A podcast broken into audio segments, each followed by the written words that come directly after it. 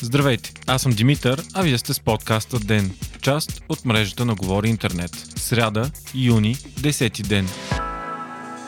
Ден е подкаст от мрежата на Говори Интернет и става по-добър благодарение на подкрепата на слушателите си. На вас. За да станете дарител на Ден, елате на patreon.com, Говори Интернет и срещу 5 долара на месец ще станете денник. Истински герой.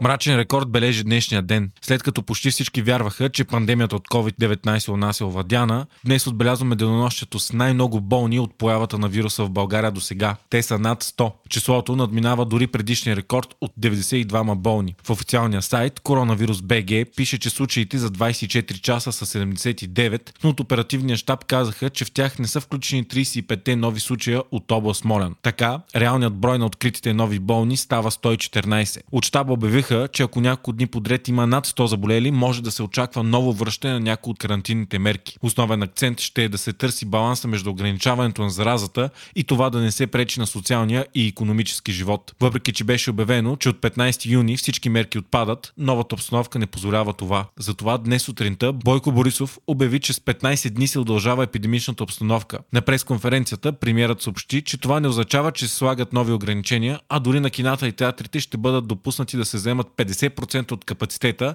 вместо до сегашните 30 на 100. Министърът на здравопазването пък обяви, че отпада задължителното носене на маски, освен в градския транспорт, където не може да се осигури дистанция между хората. Остават обаче забраните за влизане в България на граждани извън Европейския съюз и след 15 юни. Изключение ще правят Сърбия, Черна гора и Босна и Херцеговина. Най-рано границите за трети страни ще се отворят на 1 юли, а на 15 този месец се очаква общо решение на държавите от Европейския съюз. Професор Тодор Кантарджиев от щаба обяви, че в последните 10 дни е било наценено съзнанието на хората. Те са се държали като отвързани и са се събирали на големи групи, дори на закрито. Според него трябва да се спазват трите дъта – дистанция, дисциплина и дезинфекция. По негови думи няма да се предприемат нови мерки, които натоварят психиката и травмират хората. Междувременно, кметът на София Йорданка Фандукова обяви, че част от детските градини в столицата се затварят. Това става на фона на откритието, че три служителки от детска градина номер 50 в район Възраждане са болни от COVID-19.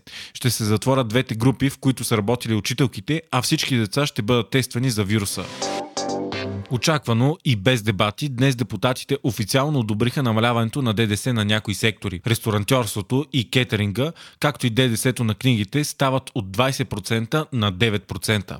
На днешното си заседание пък кабинета отпусна допълнителни 5 милиона лева за бюджета на Министерството на културата. С тях трябва да бъдат подкрепени творците на свободна практика и независимите кина, театри, циркове и така нататък. Стана ясно, че сривът на дейността на хотелите е наистина огромен. През април 75% от тях са били затворени. Затостта е била минимална, а приходите от нощувките са сринали с почти 96%. Очаква се това да е най-тежкият летен сезон за България от десетилетия насам. Според ново изследване на Гала пък, страховете в България от коронавируса постепенно отихват за сметка на притесненията за личните средства и економиката на страната. Тенденциите от миналите месеци, когато COVID-19 те първа навлизаше, бяха обърнати. Хората по-скоро се страхуваха от вируса. Днес бизнесменът Васил Бошков пусна снимки от телефона си, за които твърди, че са част от кореспонденцията му с премиерът Бойко Борисов. Първата част на кореспонденцията има две изпратени имена, предполагаемо от Борисов – Атанас Кабов и Илия Димитров, написани на кирилица.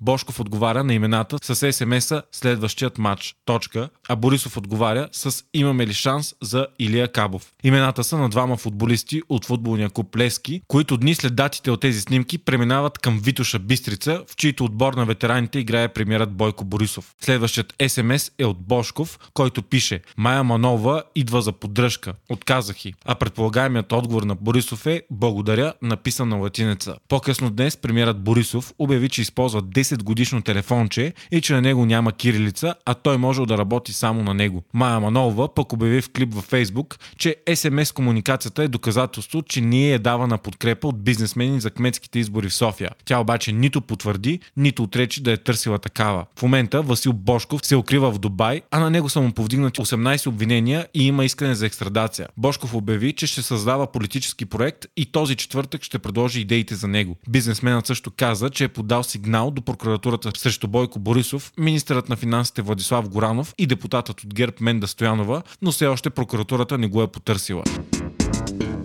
Днес стана ясно, че напускането на страната с кола от 8 гранични пункта вече е невъзможно. Шофьорите, които имат невръчени наказателни постановления, ще ги получават на място, но онези, които вече имат връчени, но неплатени задължения, ще могат да продължат едва след като са се издължили. В противен случай се отнема книжката им и колата се спира от движение, ако е на тяхно име. Ако не е, друг водач може да застане зад вулана и да продължи пътя. Проектът е пробван от началото на юни на пункт Калотина и там само за седмица са засечени 1928 фиша и са платени 363 000 лева.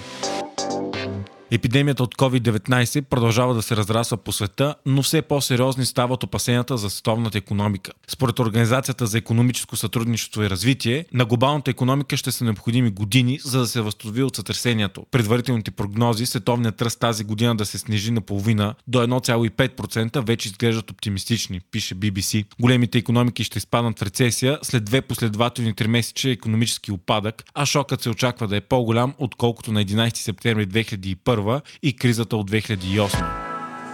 Вие слушахте подкаста Ден. Ден е част от мрежата на Говори Интернет. Водещ и главен редактор бях аз, Димитър Панайотов, аудиомонтажа направи Антон Велев. Ако искате да не изпускате епизод на Ден, не забравяйте да се абонирате в Spotify, Google Podcast или да ни оцените в Apple iTunes.